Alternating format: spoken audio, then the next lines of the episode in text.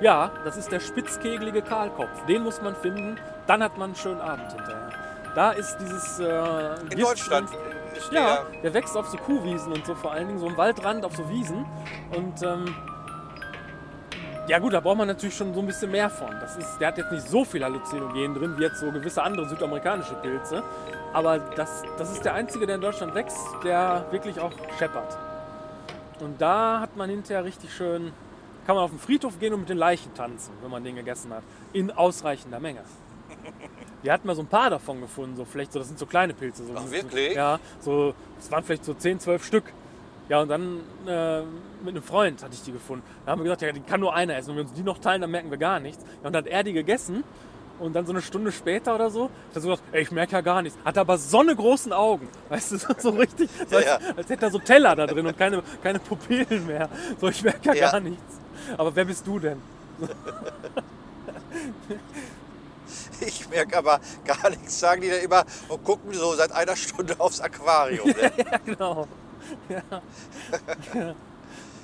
ja, ja, den gibt's auch. Aber den hatten wir jetzt in unserer Pilzsammelphase noch nicht gefunden. Die haben aber auf so Wiesen und so auch nicht geguckt. In 20 Kilometern stoppen der Verkehr auf der A2. Mehr so auf äh, in, im Wald. Ja, damals, als ich jung war, da gab es irgendwie das Gerücht, dass man, ich glaube, von den Wurzeln von Mohrrüben, also fast da oben drin ist, dass man davon auch high werden würde. Ach so. Aha. Und? Hast du ausprobiert? Ist klar. Und? Hat's geklappt? Ich weiß es nicht mehr, ich glaube nicht. Also nicht so, dass ich sage, wow, das ist es jetzt. Ja. Seitdem, seitdem nur noch. Oder? Seitdem sage ich immer dem Gemüsehändler, nee, lassen Sie das Grüne dran. Ich habe ein Kaninchen. Ach so. Wonach riecht das hier gerade? Ach, das ist ein Tee? Ja, das ist äh, Earl Grey, heiß, mit Bergamotte aromatisiert. Und deshalb schmeckt der so ein bisschen zitronig. Was hast du denn da wieder verändert? Du hast ja sonst immer Kaffee getrunken. Ich hatte keinen Kaffee mehr zu Hause. Und ich trinke in letzter Zeit öfter mal gerne Tee, sogar sehr gerne. Weil von Kaffee, da steht man kurz im Bett, aber danach fällt man so richtig rein. Und bei Tee ist das so, dass der kommt so langsam. Und da hat man einen schönen langen Tag voller Koffein mit Tee. Also ich bin dann, ich bin doch so ein bisschen Tee-Fan auch geworden.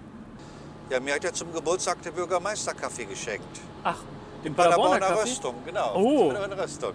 Guck, der hat aber aufgepasst bei dem, bei dem einen Auftritt da im Kultursommer, was? Ja, aber da, es war natürlich auch Paderborner Schokolade dabei. Ah. Und dann Paderborner Trinkkakao oder Trinkschokolade. Was ist das? Sind so auch so, so vier Streifen. Ja, das, muss, das ist einfach wie Kakao, nur dass man den nicht in Milch, sondern in heißem Wasser auflöst wahrscheinlich. Ach so, das könntest du haben. Ja.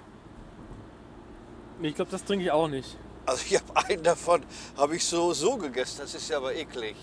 Wie, du hast das Pulver so gegessen? Nein, das sind ja so Sch- Schokoladenriegel, so dicke, fette Riegel. Ach so. Und das löst man dann vielleicht auf. Oh nee, ne? dann will ich es doch, wenn es so Riegel sind. Also kein Ich Pulver. könnte mir vorstellen, dass ich das so esse und das aber mag. Weil das wahrscheinlich schön bitter ist und Ja, ist natürlich alles, was du von der Stadt Paderborn kriegst, ist alles Bio, ne? ja. Fair gehandelt. Aber wenn du keine Schokolade hast, dann isst du auch Bio, ne? Ja, ich esse ja auch sowieso Dann isst du sogar die Trinkschokolade. Bio. Ja. Ach, war das jetzt nicht auch der letzte Film mit dieser Starbesetzung von deutschen Starschauspielern? Zum Beispiel mit, heißt der Lars Eidinger? Eidinger, Und- ja. Hm. Ingrid, wer ist das nochmal, die so in Israel so tätig ist? Der Berben, Iris Berben. Iris Berben. Die lebt noch? Natürlich. Echt? Ihr Sohn auch, der ist ja auch Filmproduzent. Und wer war da noch da? Ach, Matthias Habicht. Mit dem Ja. habe ich, mit dem hab ich übrigens schon zusammen Film gedreht. Welchen Film? Äh, nicht jedermann, alle Tage, nee. Von Uwe Jonsson, Jahrestage. Du hast bei Jahrestage mitgespielt. Natürlich habe ich, Das- das- natürlich ich hab habe ja, ich das Buch- ich hab ja das Buch gelesen. Weißt du, wie dick das ist? Ich weiß. Ja. Und ich habe das auch damals gelesen, aber im Grunde nur die Szene, wo immer der Polizist vorkam, den ich gespielt habe. Ach so. Du hast den Polizisten gespielt. Ja, äh, natürlich war das ein Polizist, der spielt ja, glaube ich, vor der Nach Machtergreifung der Nazis. Ja. Ja, das wechselt ja immer so das Buch. Einmal spielt es ja dann in New York, wo er dann nach dem Krieg hingegangen Ja, ist. stimmt. Und dann wird so in so Rückblenden erzählt, Stimmt. was, wie er da hingekommen ist. Ja, ja, was vorher halt war. Und da hatte ich dann wirklich diese Polizistenuniform an mit dieser Mütze, wie nennt man das? Chaco? Diese, diese Mütze, so eine, wie nennt man die? So eine Barettmütze. Doch kein Barett, das war Heinrich Böll. Nein, richtig so, die ging so hoch. Ich weiß nicht mal, es gibt so einen Ausdruck für. Und bevor ich dran war mit meinem Filmdreh, oder mit meinen Filmdrehs, das war ja eine relativ große Rolle, ich hatte sogar Text, da bin ich irgendwie an so einen Farbeimer gekommen. Und da war meine Uniform aus den 40er Jahren, aus den 30er Jahren. Oh, ein Stau. Da hatte ich dann so einen weißen Farbklecks dran. Ach, Und dann konnte ich doch nicht zu der Maskenbildnerin sagen oder Kostümbildnerin sagen, Entschuldigung, ich habe hier eine Farbklecks dran. Mit, mein, mit meiner kleinen Rolle. Das ging wirklich nicht. Da hat man so funktioniert. Aber wenn man mich jetzt in dem Film sieht, Jahrestage, sieht man immer, wie ich so leicht nach innen gedreht bin, damit die Kamera bloß nicht diesen weißen Strich auf meiner Uniform entdecken kann. Da kannst du, das kannst du sehen. Wenn man es weiß, siehst du, wie ich mich immer so abwende von der Kamera. von wann ist der Film denn? Ich weiß gar nicht. Ich habe in diesem Jahr total viele Filme gedreht. Ja, mir wird schon reichen äh, 70er, 80er, 90er. Als Ja, ich glaube 90er. 90er, okay. Und das war witzig. Das hat gedreht, hat gespielt in einem Dorf am Niederrhein. Und da haben sie diesen ganzen Dorf, das ganze Dorf haben sie so einen Charakter gegeben von 1940, 1934, in dieser Zeit. Da bist du also wirklich äh, gedacht, mein Gott, was ist das für eine Zeitreise? Margareta von Trotter hat die Regie gemacht. Und da gab es eine berühmte Szene im, im, im, in der Kirche. Und haben die so Tropis genommen, weil die so dachten, in, dem, in, dem, in diesen Jahren sahen alle so aus wie Tropis. Das war so neben mir, der so ein bisschen klein war, mit großen Kulleraugen, war das noch so ein großer, mit so einer wirklich so einer Gurkennase. Also was man so, so hielt für Leute, die vom Dorf kommen. Solche, solche Chaoten-Schauspieler, mit denen musste ich da in einer Reihe in der Kirche stehen. Und dann hatten wir dann so eine, so eine Szene gehabt, wo man miteinander reden muss. Und dann lief immer Matthias Habig, der lief auf und ab im Hintergrund, um zu sehen, wie wir das machen. Und da hast du richtig ein bisschen Schiss gehabt, dass du jetzt schlecht bist, obwohl man nur so einen Satz hatte. Und daher kenne ich Matthias Habig. Also kennen ist übertrieben, ne? aber, aber der Tee, der riecht aber. Bergamotte. Willst du auch einen? Nee.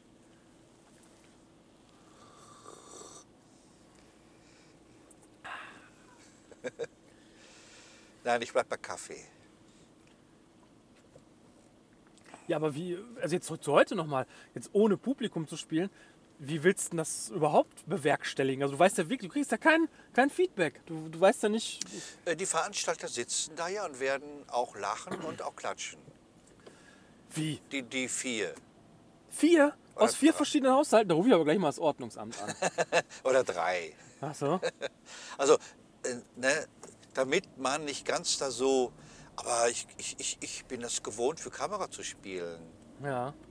Die Kamera ist mein Zuschauer. Mein strahlender, mein lachender, mein mich bewundernder Zuschauer. Was? War das, war das, war das, war das so pathetisch? Ja. Das war alles. Das war zu alles. ja gut, aber Kabarettauftritt wirklich ohne Zuschauer ist ja was anderes als jetzt was zu Schauspielern vor der Kamera. ja, aber jetzt kommt es mir zugute, dass ich im Grunde immer kleine Schauspielszenen geschrieben habe. Ja. Lieder kannst du eh gut machen und das andere sind Schauspielszenen.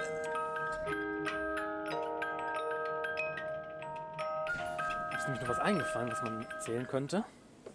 Nämlich äh, Dinge, von denen man nicht wusste, dass man sie braucht, die man dann aber aus Versehen kauft oder auch geschenkt bekommt und dann nicht mehr ohne leben kann.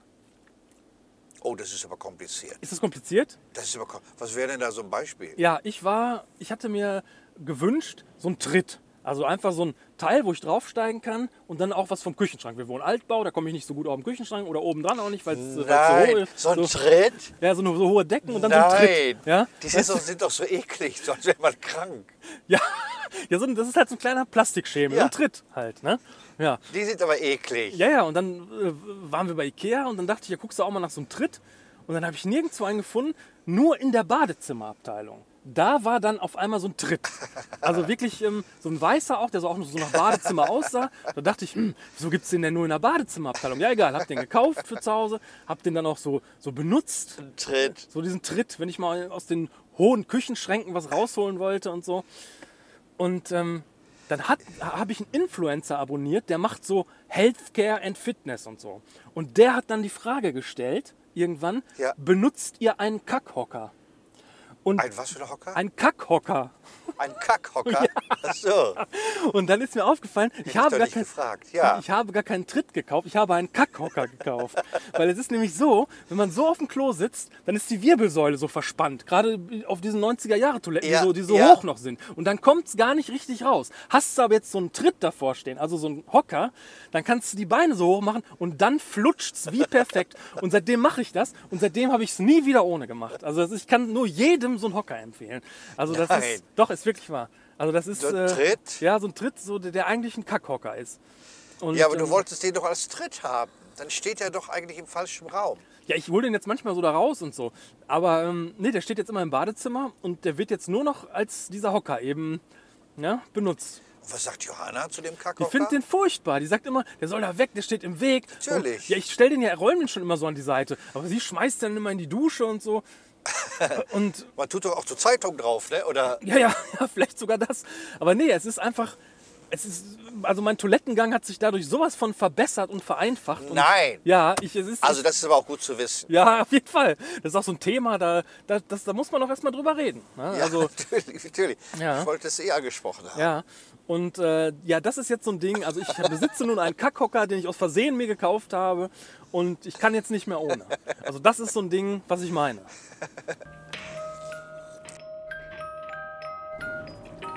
Also sehr schöne Geschenke sind die Schuhe, die ich heute anziehe.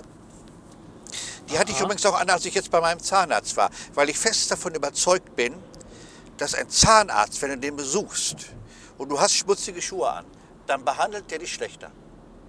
Ach. Bin ich fest von überzeugt. Ja. Und wenn ich mich schick mache, dann ist es bei meinem Zahnarztbesuch. Also ich rasiere mich sogar, damit er nicht so, sehr gut rasiere ich mich, damit er nicht so Stoppeln sieht im Gesicht oder unter der Nase, wenn der, wenn der so an mir am Arbeiten ist. Und ich glaube, dass ein Blick auf meine Schuhe ihn auch beruhigt. Wenn ich ihm sage, nein, nein, nein, Herr Doktor, ich pflege wirklich meine Zähne ab jetzt sehr, sehr gut, dann guckt er auf meine Schuhe und weiß, dass es stimmt. Aber da waren die noch ganz neu. Bitte in 1000 Metern an der Ausfahrt. Und ich habe mich sehr gefreut. Das war ein total schönes Geschenk von meiner Tochter. Die hat mir nämlich einen Schlafanzug geschenkt, Aha. der ein bisschen, ein bisschen zu groß ist, aber habe ich ganz gerne. Okay. Weil ich habe Schlafanzüge an, das ist mir dann erst aufgefallen. Das gibt's überhaupt gar nicht. Die gibt's gar nicht mehr. Das ist wirklich so Trash, wenn du so, so ein Loser, der, der im Bett noch raucht, so Selbstgeräte. So einen Schlafanzug habe ich an. Und das Ah. waren Schlafanzüge aus meinem Film Verzeih. Ah, ja, ja, ja. Da haben die beiden Gauner, die haben ja dann so Schlafanzüge an. Das ist also der Schlafanzug von, von Stunny und seinem Kollegen, die die beiden Gauner gespielt haben. Die trägst du jetzt nachts wirklich als echte Schlafanzüge. Und ich habe die aufgetragen. Und das ist mir dann erstmal so aufgefallen, was für einen Eindruck ich hinterlasse bei jedem, der mich in meinem Schlafanzug sieht und sei es meine Tochter. Und dann habe ich jetzt so einen ganz, ganz tollen Schlafanzug. Aber jetzt habe ich natürlich gerade keinen Besuch, dem ich dir mal zeigen kann. Also das war auch ein, eines der schönsten Geschenke. Ja, dann lohnt es sich ja mal nachts bei dir vorbeizukommen. Auf jeden Fall bin ich dann da. Und das ist wirklich so eine Gabe auch von meiner Tochter. Die kann total gut was schenken, was man gebrauchen kann und was einem gefällt. Total gut. Ich kenne niemand anderen, der solche sinnvolle und schöne Geschenke macht wie meine Tochter. Ja, ich äh, kann das auch gar nicht schenken. Also, ja, wenn man sich mal Mühe gibt, doch, dann geht's. Aber man will sich auch keine Mühe Du hast, geben. du hast mir überhaupt nichts geschenkt Nee, eben. zu meinem Geburtstag. Siehst du?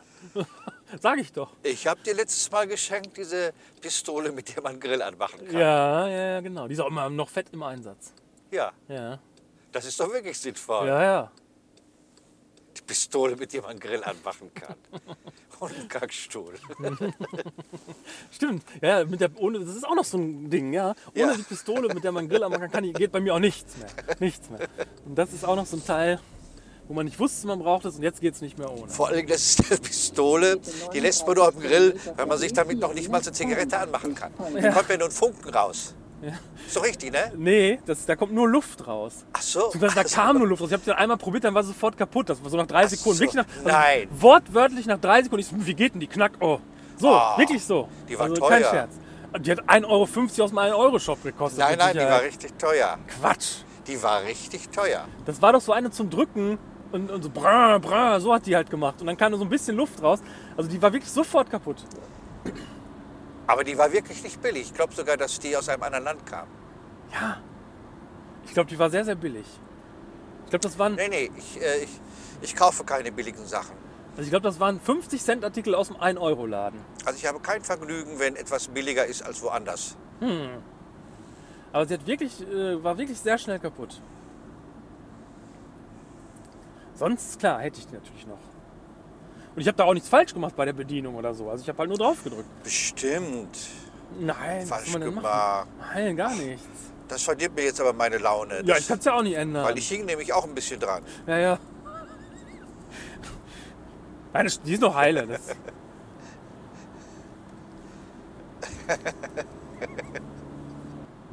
Ist jetzt hier 17? Ja, und ein wunderschönes Geschenk, Oblitz. Das war von meinem Freund, dem Künstler Hans-Josef Mertensmeier. Ah, unter der Mütze leuchtet die Freude. Ist der das? Ja, Ja. ach guck mal, der immer so eine rote Mütze aufhat. Ja, genau. Und der Hans-Josef, der hat so eine Art, einem was zu schenken, das rührt einen immer so. Der hat dann also wirklich von seinem Bäcker gutes Paderborner Brot geschnitten. So, so ein halbes Paderborner hat er mir geschenkt in einer Tüte, Papiertüte natürlich. Dazu eine selbstgemachte Marmelade und dann ein Stutenkerl, der, als ich den gesehen habe, ich sofort aufgefuttert habe. Und der war nicht nur aus Rosinen, das ist mir ja gewohnt, dass die Augen Rosinen sind, sondern der hatte unten ein Hosenmuster gehabt aus Mandeln. Oh, Das kannte ich gar nicht. Ein Hosenmuster aus Mandeln. Muss nicht sein für mich, aber das war toll. Und er hatte auch so eine Pfeife, so eine Porzellanpfeife. ach, so Maul. richtig mit Porzellanpfeife, ja. Die kann man, da kann man ja wirklich drin rauchen, ne? Also die haben, wir funktioniert. da, haben wir damals gemacht. Ja. Ist er bei einem auch schwindelig von geworden. Und, und dazu ein Bild, was er gemalt hat in den 90er Jahren. Also, also das wirklich, wirklich äh, auch rührende. Ach ja, und noch eine Packung mit Zimtsternen. Wer isst denn noch Zimtsterne? Ich weiß gar nicht mehr, wie die schmecken.